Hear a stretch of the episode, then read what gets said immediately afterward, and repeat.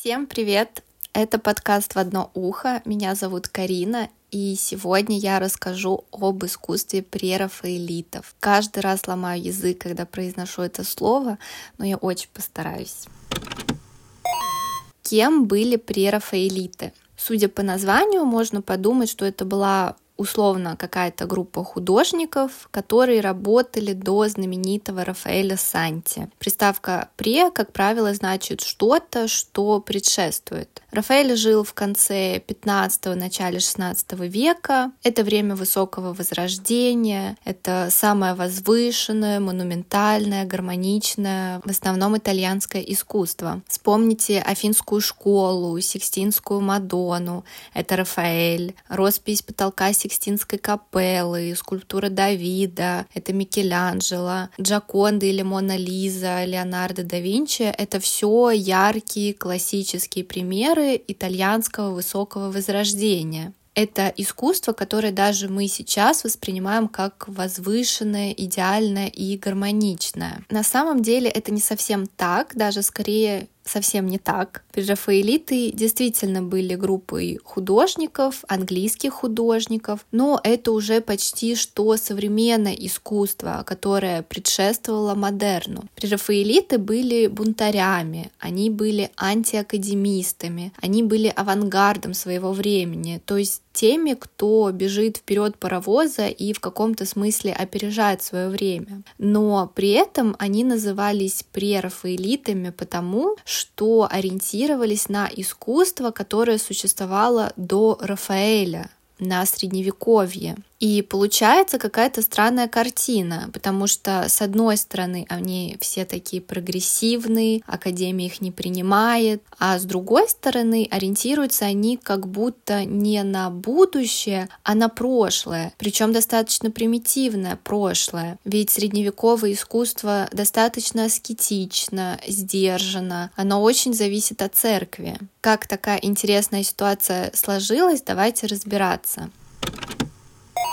Надо в целом немного сказать о том, какой была Англия середины XIX века. Это как раз время, когда о себе заявили художники-прерафаэлиты. Поскольку Англия была страной, которая в принципе первая вошла в процесс индустриализации, то к середине XIX века она там уже заканчивалась. Появились заводы, люди переезжают в города, которые тоже очень трансформируются. Появляется новый рабочий класс, но, например, женщинам в таком обществе все равно сложно найти себе место, потому что, несмотря на технический прогресс, в Англии господствует викторианская мораль, что девушка должна посвятить себя дому и семье. Если помните выпуск про футуризм, я в нем упоминала, что в целом общество изначально достаточно положительно воспринимало новые технологии до момента, пока не разразилась Первая мировая война. Но в Англии сложилась такая особенная культурная ситуация, ситуация, из-за которой настроения были другими, все-таки более пессимистичными. Англия находится на островах и физически отделена от континентальной Европы, и, как я уже сказала, она первая вошла в этот процесс массовой индустриализации. Поэтому, когда остальная Европа только подбиралась к каким-то техническим революциям, как к чему-то спасительному, англичане, по сути, от этого уже отходили. И, возможно, они уже успели столкнуться столкнуться с какими-то негативными последствиями, которые вгоняли человека в очень грустное настроение. Плюс вот эта викторианская сдержанная мораль, строгий моральный кодекс джентльменов тоже дали свои плоды. В обществе, несмотря на весь технический прогресс, царит консерватизм. В том смысле, что зачем нам такие изменения,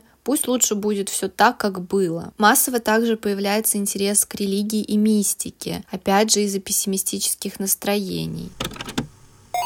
Что в этот момент происходит в искусстве?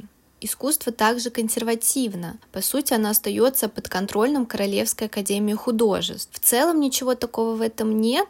Академии существовали, ну, практически во всех европейских странах. И если человек хотел сделать себе художественную карьеру, у него не было другого варианта, как идти учиться в подобную академию. Это было главной институцией, откуда выпускались художники того времени. Так вот, какое искусство предлагала Академия художеств Англии середины XIX века. В это время академическое искусство придерживалось идеалов классицизма и романтизма, то есть ориентировалось на античные образы. Сюжеты диктовались, и поскольку академии были придворными, главным было угодить этому самому двору и аристократии. Сюжеты были в основном героические, мифические или прославляющие эту самую аристократию. И, естественно, это всегда были идеализированные образы. Могли диктоваться даже композиция, техники и так далее. То есть Академия взяла тотальный контроль над изобразительным искусством. Свободы не было, хотя многим молодым художникам хотелось как-то выразить и проявить себя, как обычно это бывает. И вся эта ситуация абсурдна и в то же время забавна, потому что изначально академии создавали, наоборот, для того, чтобы поддержать местное искусство, для того, чтобы подчеркивать национальные особенности. Еще более забавно то, что основатели прерафаэлизма учились в этой самой академии и придерживались канонов консервативного искусства. Основателей было трое. Данте Габриэль Розетти, Уильям Холман Хант и Джон Эверетт Миле. Осторожно, его можно перепутать с другим французским художником Миле, который Жан-Франсуа, и о котором обычно вспоминают в первую очередь, когда слышат эту фамилию. Эти художники впервые собираются как братство в 1848 году. Они действительно решают назвать себя именно братством прерафаэлитов. А, во-первых, наверное, для того, чтобы подчеркнуть коллективный характер такого своего бунта, что это общественный подход к новой эстетике, братство как символ, а символы они очень любили. Ну, а во-вторых, почему они назвали себя братством? Отчасти, я думаю, таким громким названием. Они хотели пафосно подчеркнуть свою деятельность. Э, все они были супер молодыми ребятами, им всем было по 19-20 лет, и они хотели своим бунтом показать, что вот, смотрите, мы такие юные, смелые, идем против системы, которая существует столетия. На самом деле оказалось, наверное, все не совсем так, как они представляли у себя в голове, потому что в своем первоначальном составе братство просуществовало всего 4 года, после чего все разбежались кто куда. Прерафаэлиты не пишут никакой манифест, что, например, будет очень характерно для искусства первой половины 20 века. Движение футуристов, например, началось именно с манифеста. Так вот, у прерафаэлитов нет своего манифеста, где четко были бы указаны какие-то их идеалы и ориентиры. Но, конечно, они явно это обсуждали и отображали в своем искусстве. Давайте пройдемся по конкретным отличительным чертам искусства при рафаэлитов. Как я уже сказала, 19 век — время индустриализации. Города меняются, заводы строятся, пейзаж становится непривычным. А, возьму это слово в кавычки, но некрасивым. А, нам, как искусствоведам, а, в универе, помню, не разрешали особо часто использовать слово «красивый» по отношению к искусству, ну, потому что все таки штука очень субъективная. Но про прерафаэлитов по-другому сказать, правда, сложно. До этого пейзаж виделся всегда идеализированным, природным. Пейзажный ландшафтный парк сложился ведь именно в Англии в XVIII веке, поэтому какие-то заводы, трубы, новые не такие благородные материалы, они не вписывались в английскую эстетику того времени. При Рафаэлита в окружении вот этого нового индустриального мира просто хотели больше красоты и эстетики. Их искусство реально красиво. Вот в самом классическом простом понимании. Конечно, Академия тоже была за красоту, но она говорила, давайте нам красивые возвышенные образы. А при Рафаэлиты хотели делать просто красиво и реально, без приукрас. Плюс ко всему, вот эти пессимистичные взгляды, которые царили вокруг, а, заставляли людей просто мечтать о лучшем. Отсюда их творчеству характерен мир грез, волшебных сказок, мифов. Отсюда и символизм. А, как правило, в картинах прерафаэлитов очень много символов. Прерафаэлиты часто обращаются к литературе, поэзии, сказкам. Они очень часто в качестве сюжетов берут сцены из литературных произведений например, из Шекспира. Он а, все-таки такой национальный поэт Англии. Они обращаются также к религиозным сюжетам, потому что многие люди в такое непростое время начинают обращаться и к религии. В Академии, кстати, тоже могли писать религиозные сюжеты, но такие изображения очень жестко контролировались, вот буквально до такой степени, что Марию можно изобразить только вот этим определенным образом и никак иначе. В том числе из-за любви к литературе прерафаэлиты начали обращать большое внимание на оформление книг. Это, кстати, характерная черта и средневекового искусства. В средневековье было много книжных миниатюр. На тот момент станковой живописи, когда пишут на каком-то отдельном холсте, в принципе, еще не было. Писали либо монументальные фрески на стенах или потолках, либо вот так расписывали книги. Подобное оформление потом сильно повлияет и на модерн, и на становление дизайна вообще. Можете себе представить оформленную книгу не только только с иллюстрациями, но и со всякими завитками, узорами, особенными шрифтами и так далее. Это все средневековая традиция, которую потом поддержали прерафаэлиты. Прерафаэлиты сами писали стихи и рисовали к ним иллюстрации, а, либо же могли брать за основу уже известные литературные сюжеты и дополняли их своими образами. В любом случае у них была мощная связь текста и образа. Это важный момент. Они действительно сильно вдохновились литературой. Они даже выпускали свой журнал, который назывался «Росток». Правда, просуществовал он совсем недолго, просто потому что у прерафаэлитов закончились деньги для его выпуска, еще и долги остались. Плюс, опять же, вспоминаем средневековое искусство. Очень часто первое, что приходит в голову, это страдающее средневековье и его упоротые образы. Отчасти так и есть, но помимо этого вспомните средневековые миниатюры. Это яркие, сочные краски. Очень яркий синий, красный. Это вам не Рембрандт, а когда надо всматриваться в темноту и пытаться разглядеть детали. Так вот, э, прерафаэлиты очень вдохновлялись яркой палитрой средневековых мастеров. Это еще одна деталь, как можно отличить их искусство от современников прерафаэлиты очень большое внимание начинают уделять женским образом, что отчасти связано с тем, как женщины воспринимались в обществе. Викторианская эпоха — это когда послушная жена тихо сидит дома. Ее главная роль — это хранить очаг, соблюдать высокие стандарты морали и благопристойности. Про образование, естественно, речь не шла. Э, у женщин было мало прав, но все таки это не значит, что женщин не писали. Но если посмотреть на портреты викторианских женщин, в основном это портреты умниц-красавиц, одевается в подобающих нарядах, очень часто с детьми. А вот при Рафаэлиты начинают изображать совершенно другую женщину. Женщину свободную, характерную, сексуальную. О боже, женщину, которая оголила свое плечо. Естественно, это все противоречило представлениям той эпохи.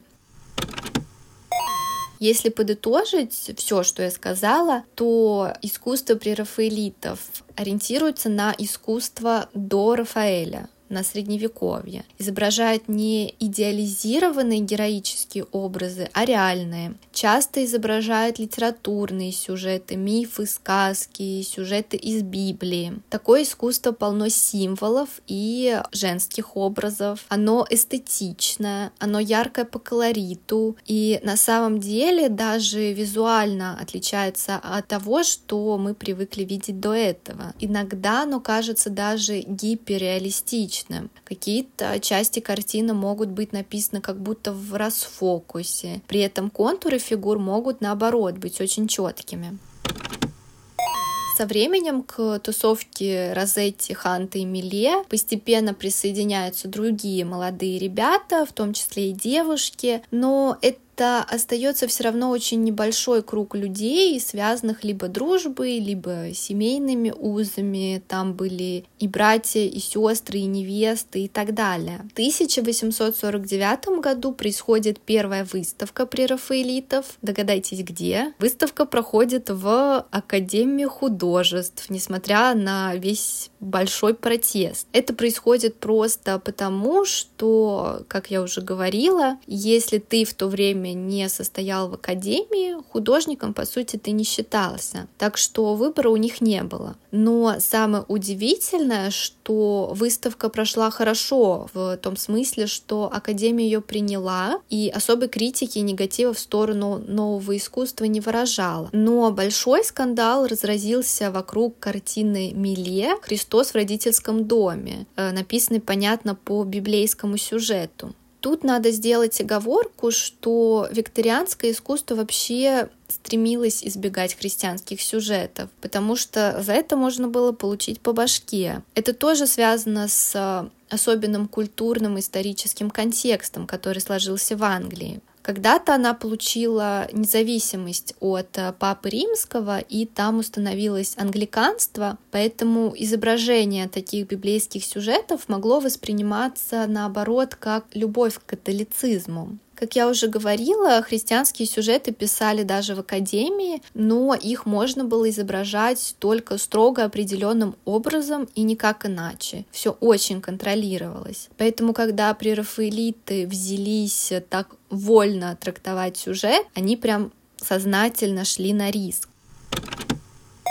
Возвращаемся к Миле его картине. Что сделал художник? Он изобразил плотницкую мастерскую, который Христос, еще будучи маленьким мальчиком, может, лет десяти, поранил руку гвоздем, и Дева Мария сидит рядом с ним на коленях, э, ну, видимо, его утешая. При Рафаэлите в этой картине не видели ничего, что может показаться странным, но для всех остальных это было такое грубое нарушение канонов, что разразился очень большой скандал. Во-первых, изображение для своего сюжета было слишком реалистичным. И сразу встает вопрос, а можно ли такую возвышенную сцену писать настолько приближенной к жизни? Каких-нибудь атрибутов по типу нимба над головами святых изображено не было. И, в принципе, священная атмосфера в изображении святого семейства вообще исчезла. Некоторые люди картину восприняли как нарушение религиозных догм и были даже обижены таким отношением к их чувствам.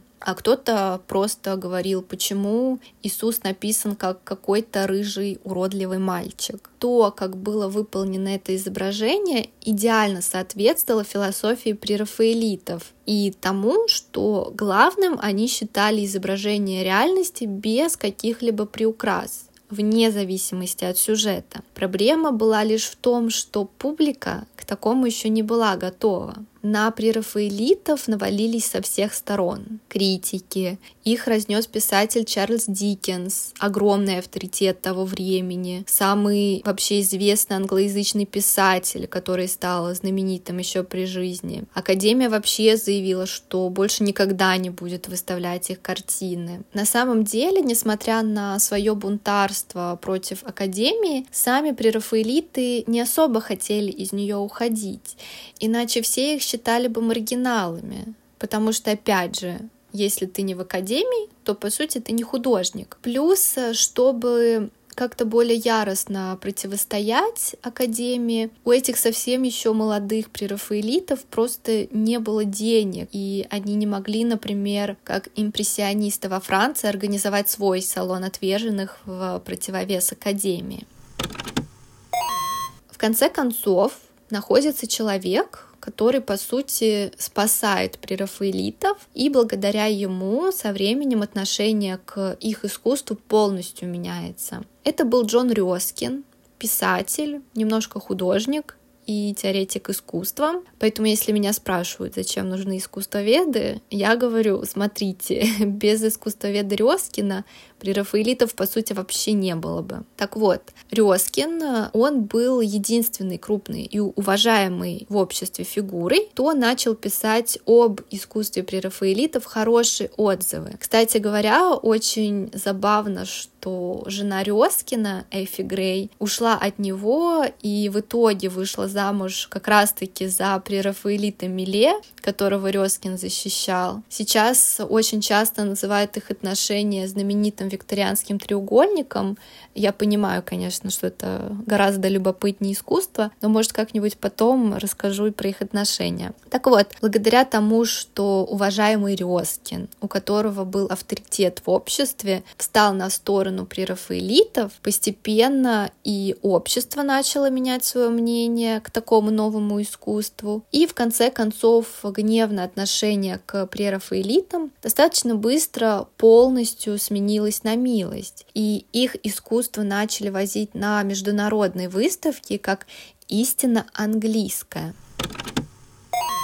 Если говорить об апогее искусства прерафаэлитов, о самой, наверное, узнаваемой картине, если не самой узнаваемой, то точно одной из, это будет Офелия авторства Джона Эверетта Миле. Офелия — это шекспировская героиня. Я как раз говорила о том, как важна для прерафаэлитов литература, особенно английская. На этой картине Миле изобразил девушку, которая по сюжету утопилась в реке и вот она бездыханная, в платье, лежит в реке, э, с поднятыми к поверхности руками, в окружении огромного количества зелени и цветов. Может, для кого-то более узнаваемым образом будет э, главная героиня фильма «Меланхолия» Ларса фон Триера, в он как раз воссоздает этот образ. Не шекспировский, а именно образ, который создал Миле. На этой картине и женский образ, и литературный персонаж,